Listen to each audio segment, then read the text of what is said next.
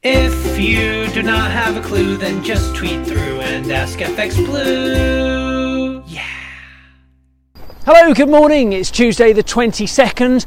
I'm FX Blue and this is the market brief. And if you, like me, rather enjoy a bit of symmetry, be sure to write the date a few times today 22 2 22.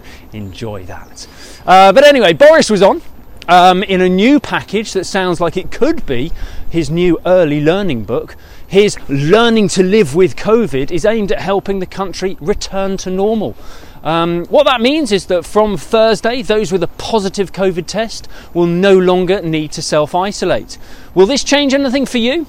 Personally, I'm not too sure how keen I am on welcoming the afflicted straight back to the office.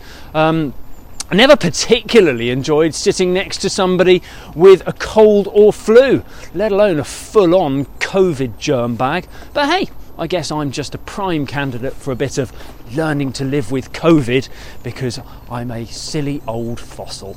Um, there was plenty of opposition from MPs, and indeed the science nerds are a little concerned about um, how the withdrawal of free COVID tests will affect the old and vulnerable and the low wage support workers in particular. But I guess we'll see how that plays out. Boris, meanwhile, has an early start this morning. He's due to chair a Cobra meeting that will discuss the uh, current situation in Ukraine. Putin's latest move is to recognise the sovereignty of two breakaway regions of Ukraine currently controlled by Russian backed separatists. This means he has a legitimate reason to advance his troops into those areas, comically under the pretense of a peacekeeping mission. So, things are getting a little fruity now, and this is a rather dangerous escalation that risks bringing armed conflict a little closer. Um, back home, Output data from manufacturing and services saw significant increases, suggesting uh, the post Omicron recovery is back on track. Uh, this provides further encouragement for the Bank of England um, to tighten monetary policy and bring inflation back under control. Uh, the improved output uh, reduces the risk that the hikes could tip the economy into recession. Good morning. Um, in the market, sterling uh, reached 136.40 before running into a little selling pressure. We opened just under the 136 mark against the dollar, uh, but we're up over 120.20 against the, uh, the euro. Over in the US, concerns are growing that the, uh, the aggressive Fed action at the March meeting might be more like a stamp on the brakes for the economy. Come on, Bert, there's a good boy.